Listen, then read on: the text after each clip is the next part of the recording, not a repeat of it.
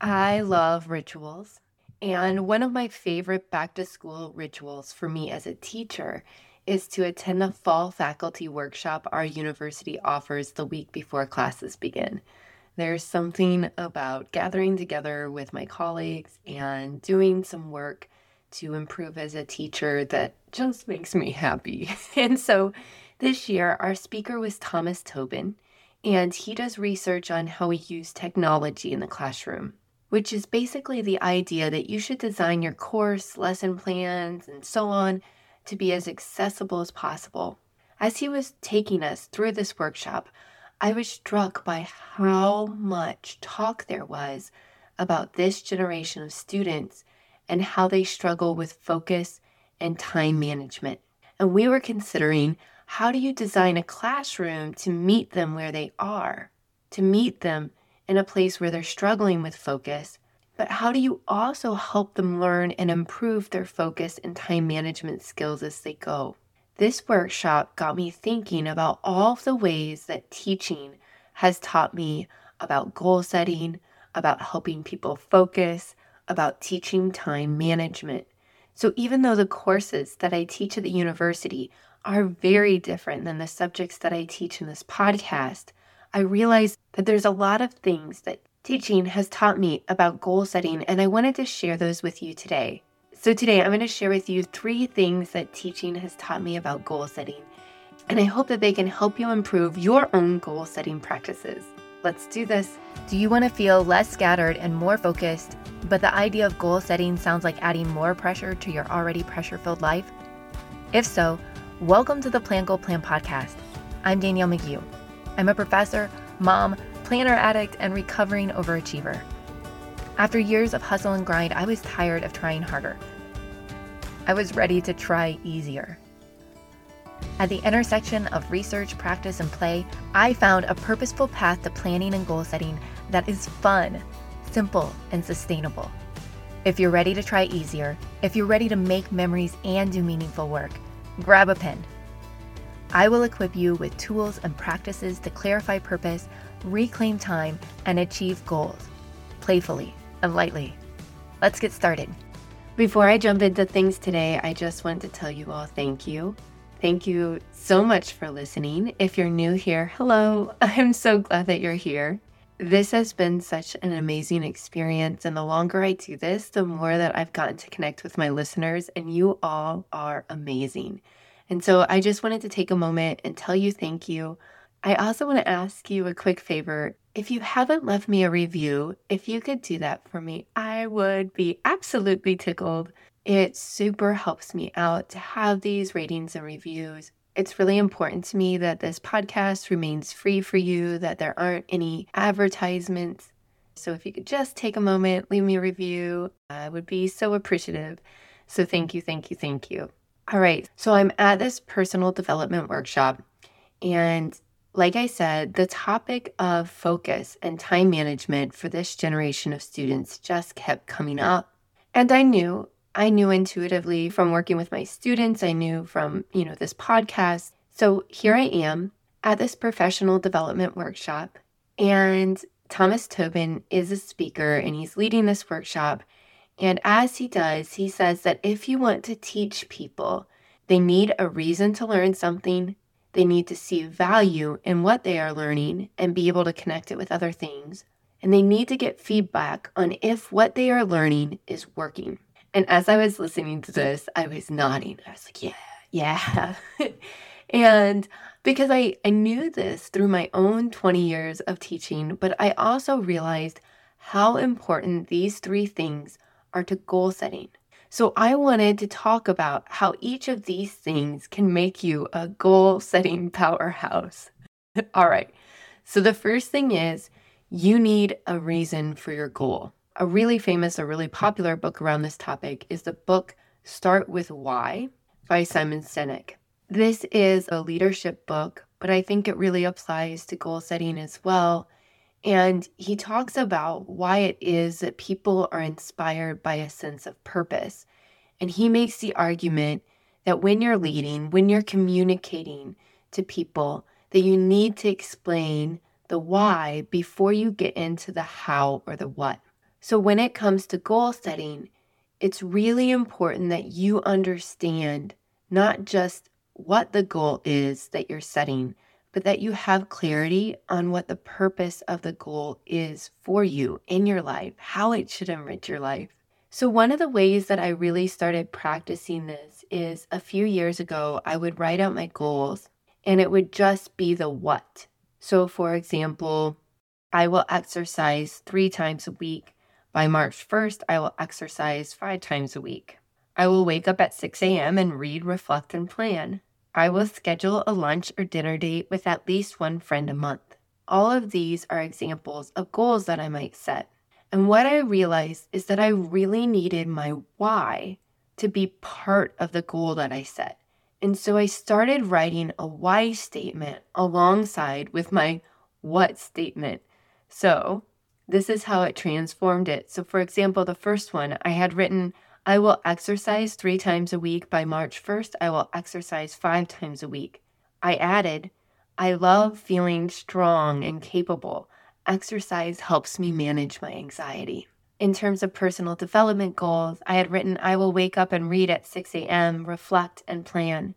I added, This gives me important personal time and helps me relax into the day. So, you need to have a reason for your goal. And you might think about even the way that you write your goal out so that it includes your why. I'm doing this because. The second thing is you need to connect with your why. You need to see the value in your goal and see how the skills you are developing with your goal are going to help you in other areas of your life. Are any of you all familiar with 75 Hard? I feel like I could probably do an entire episode on all of my feelings about this program because I have some feelings. It is a mental toughness program where you do a series of things every day and you follow these really specific rules. I think like you drink a gallon of water every single day. You're supposed to spend an hour outside. I think you read 10 pages a day. But it's designed to be extremely challenging because it builds mental toughness. So, anyway, I have loads of critiques of this program, mostly because some of the things that I encourage could be dangerous for certain people. I also feel like it is riddled with toxic masculinity, but like I said, that's a, another conversation, another episode.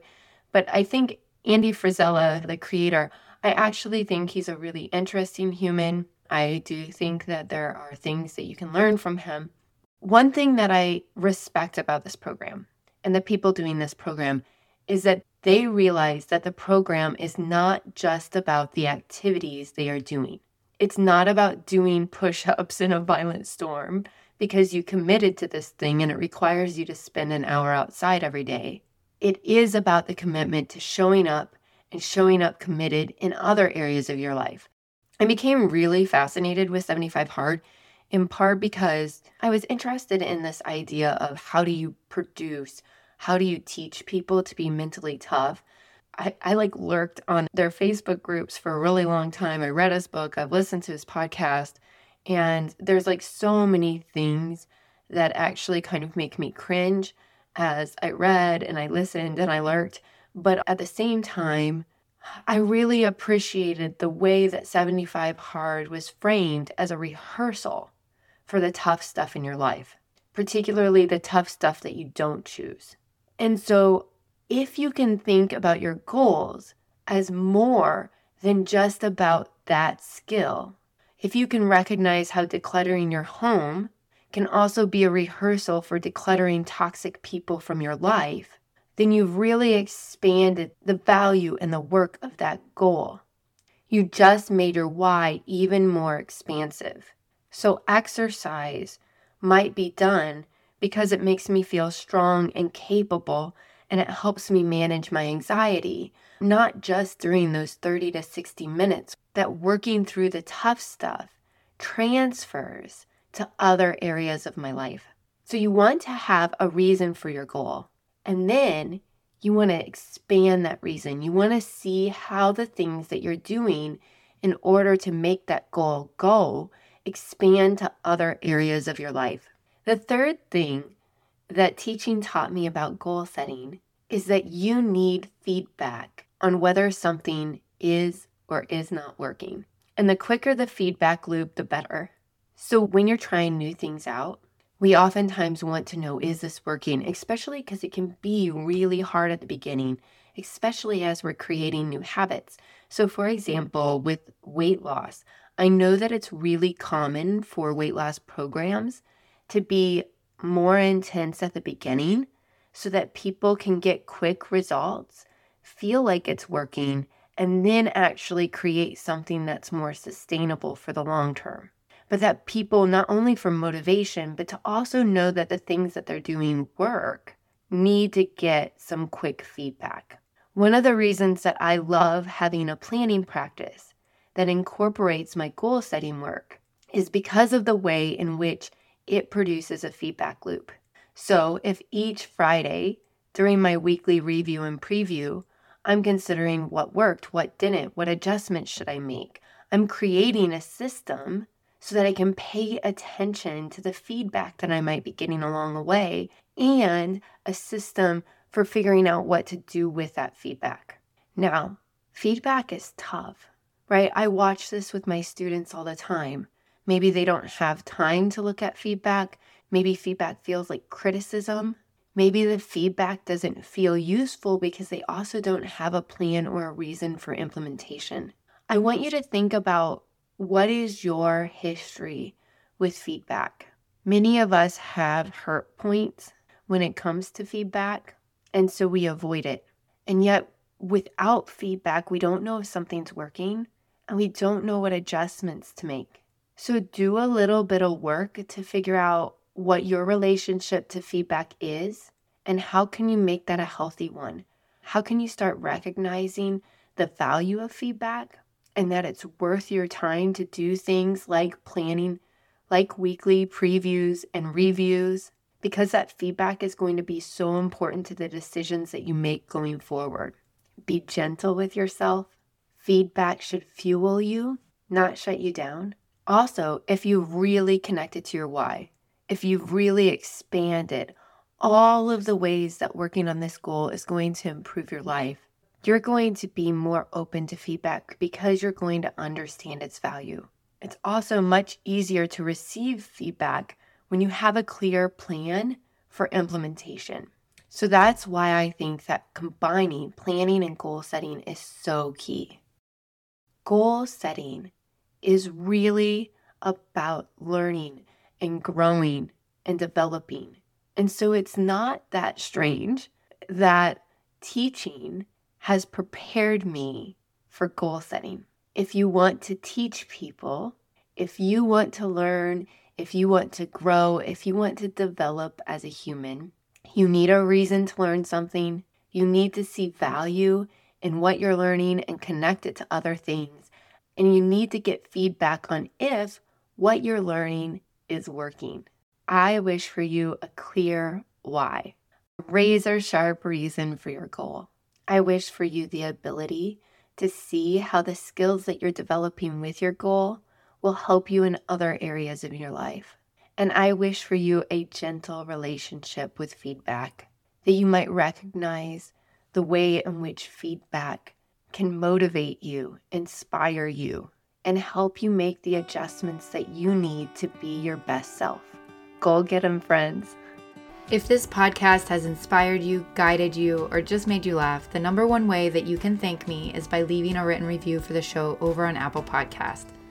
I'm seriously tickled every time that I hear from you all, so pop onto Instagram and follow Plan Goal Plan and digital message me. I want to say hello. I want to geek out about all things planning and goal setting. Keep sensing the possibilities, y'all.